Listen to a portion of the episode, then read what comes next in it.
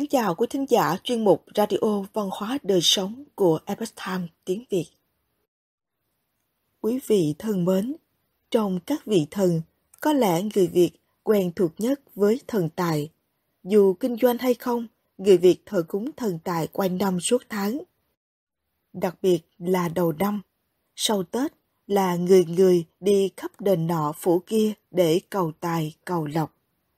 Phát tài dường như là mục đích lớn nhất của đời người. Nhưng nguồn gốc của việc thờ cúng thần tài có thật sự đúng là để cầu xin phát tài, phát lộc hay không? Chúng ta hãy cùng tìm hiểu lịch sử và ý nghĩa của văn hóa thờ cúng thần tài trong bài viết. Thần tài bảo hộ ai? Của tác giả Đan Thư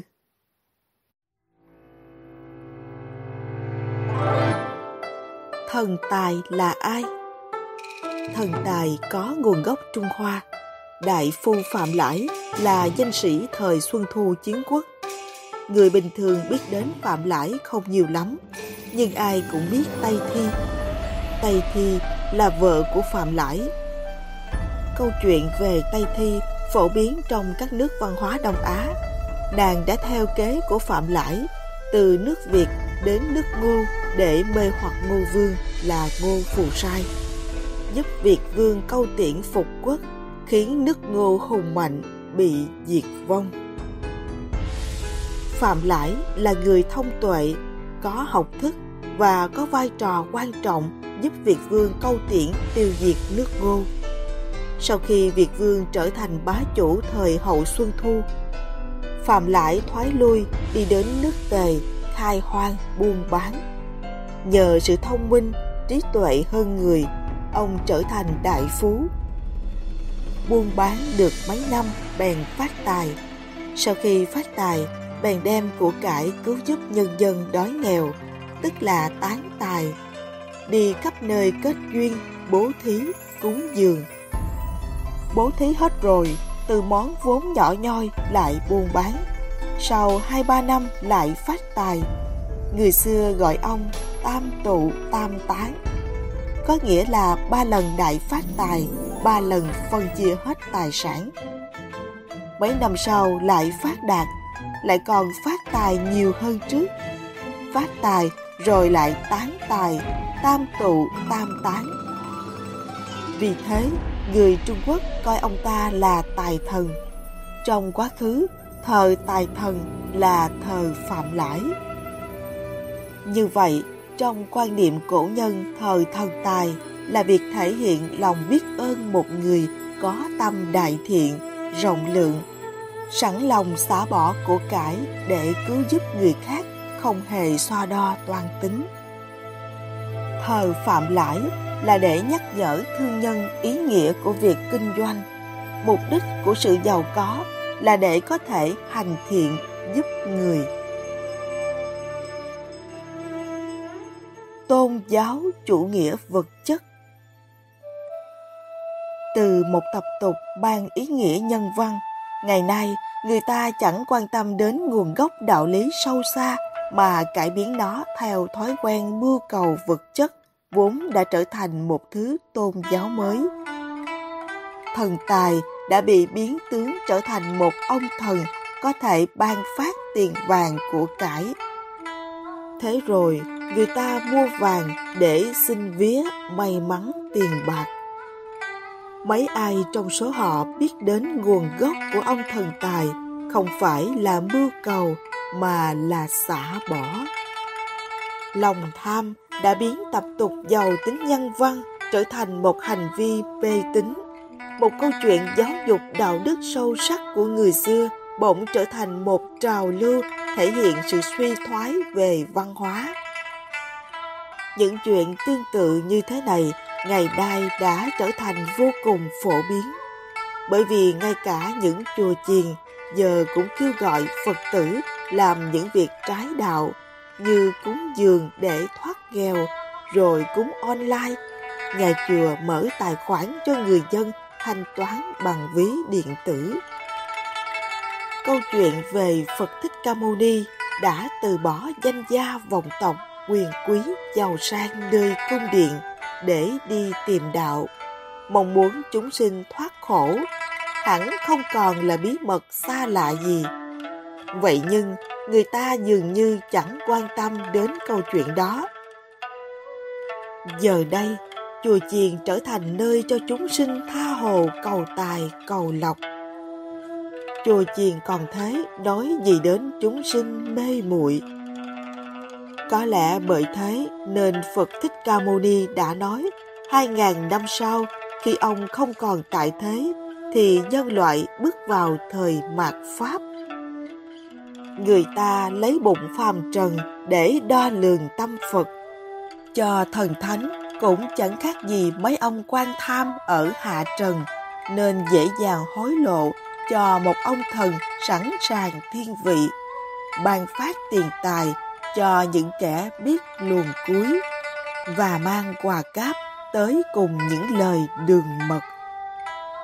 Chẳng lẽ thần Phật cũng bán mình để lấy những đồng tiền lẻ, mấy chỉ vàng lẻ mà con người dân cúng để rồi cấp tiền tài phúc lộc cho họ mà không căn cứ gì vào sự cố gắng lao động cần cù chăm chỉ, chân thật, thiện tâm của người Thế thì đạo lý của Phật ở đâu?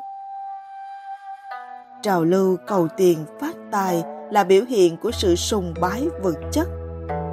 Đó không phải là thờ thần mà là thờ tiền. Đã sai lầm lại còn đắc thêm tội với thánh thần. Biến thần thành biểu tượng cho tiền. Hóa ra, thần thánh cũng tham lam như con người sao?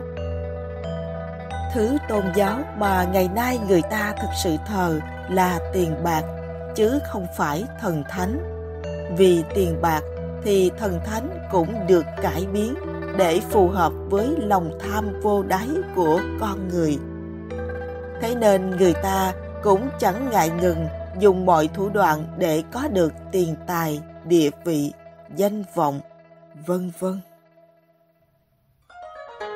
Quan công vì sao được thờ như thần tài?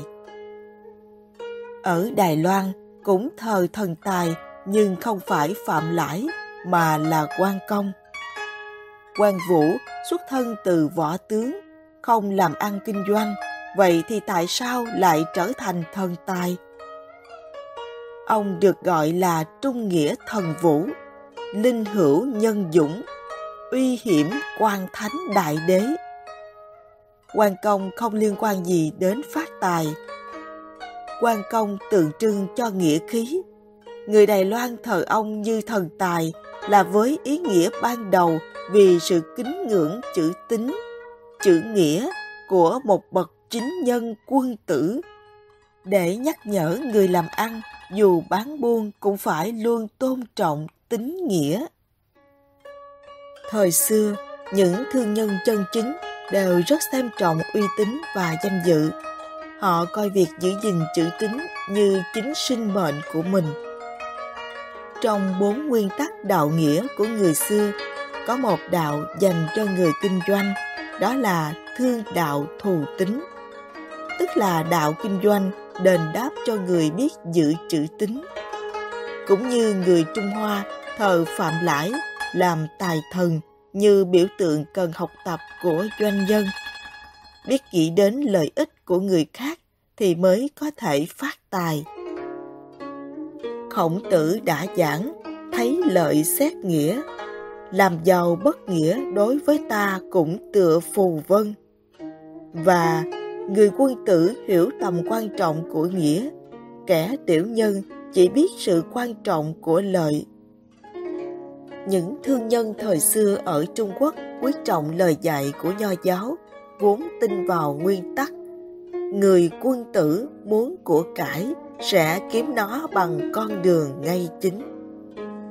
Những doanh nhân chân chính đều thật sự noi theo tấm gương của thần tài Phạm Lãi hay quan công. Trong lịch sử Việt, Lương Văn Can được coi là người thầy đầu tiên của giới doanh thương.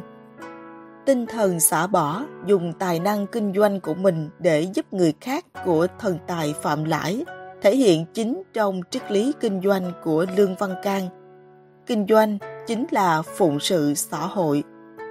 Cách đây ngót một thế kỷ, Lương Văn Can khẳng định nhà buôn cần có thương đức, thương tài mới cạnh tranh được với tư bản thế giới. Thương đức, thương tài, buôn bán là một nghề lương thiện và chân chính. Đó là một nguyên tắc, một cái đạo cao nhất của nghề kinh doanh. Lương Văn Can bày tỏ quan điểm không được coi đồng tiền làm mục đích duy nhất trong kinh doanh. Vì nếu tham lợi sẽ nảy sinh những bánh trá, thiệt hại tới người tiêu dùng và lâu dài thì đó là hành động hủy diệt chính mình. Trong việc buôn bán, không phải bao giờ cũng chăm chăm vào mối lợi cho mình mà phải biết nghĩ đến cái lợi cho người. Cụ viết, việc gì có ích cho người mà không tổn hại đến mình, thời nên vui lòng mà làm. Việc gì có ích cho người dẫu hơi tổn hại đến mình cũng nên miễn cưỡng mà làm. Việc gì có tổn đến mình mà không ích cho người thì quyết không nên làm việc gì không ích cho mình mà có tổn đến người lại không nên làm lắm. Như vậy, kinh doanh không chỉ là thu về nguồn lợi cho cá nhân mà còn là đem lại những lợi ích cho cộng đồng, xã hội. Những quan điểm về nghề kinh doanh của cụ có thể khái quát thành một cái đạo. Kinh doanh chính là phụng sự xã hội. Cụ cử lương khuyên các nhà buôn phải biết dùng đồng tiền đã kiếm được để phục vụ xã hội. Người làm kinh doanh cần phải cần kiệm, song lại phải biết tiêu tiền, tức là biết biến những đồng tiền mồ hôi nước mắt của mình thành những giá trị. Mình thời kiệm mà chu cấp cho người, chỗ nên tiêu thì dẫu tiêu nhiều cũng đừng tiếc, chỗ không nên tiêu thì dẫu ít cũng đừng hoang phí. Thế thời cơ nghiệp chẳng nát mà công đức mới rộng, như cứu người nạn, giúp người ngặt, cho người nghèo, thương người khổ. Những việc thiện đó là chỗ nên tiêu tiền đó. Như phồn hoa tốt đẹp kiêu sa, dâm đắm, những việc ác ấy là chỗ không nên bỏ tiền đó. Hay chứa của mà lại hay bỏ của thế là ta sai khiến được của của cải và sự giàu có ban đầu phải đến từ lao động và trí tuệ của con người đó là một thứ nhân quả là đạo của tự nhiên. Nó nhắc ta tự lực tự tin tự chủ. Và đạo lý kinh doanh cao nhất không bao giờ là vì mình mà là vì người. Không phải cầu cho mình mà ở việc cho người. Nếu như không vì lòng tham mà biến đổi ý nghĩa của những câu chuyện đạo hạnh của người xưa, hẳn là ngày nay người ta đã biết thần tài thực sự bảo hộ ai.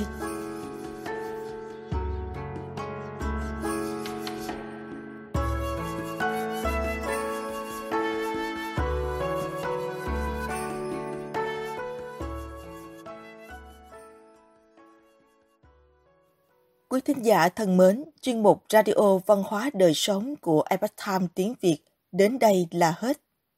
Để đọc các bài viết khác của chúng tôi, quý vị có thể truy cập vào trang web itviet.com.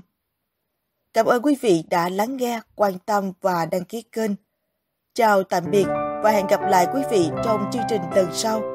Kính chúc mọi điều bình an và tốt lành đến quý vị cùng người thân.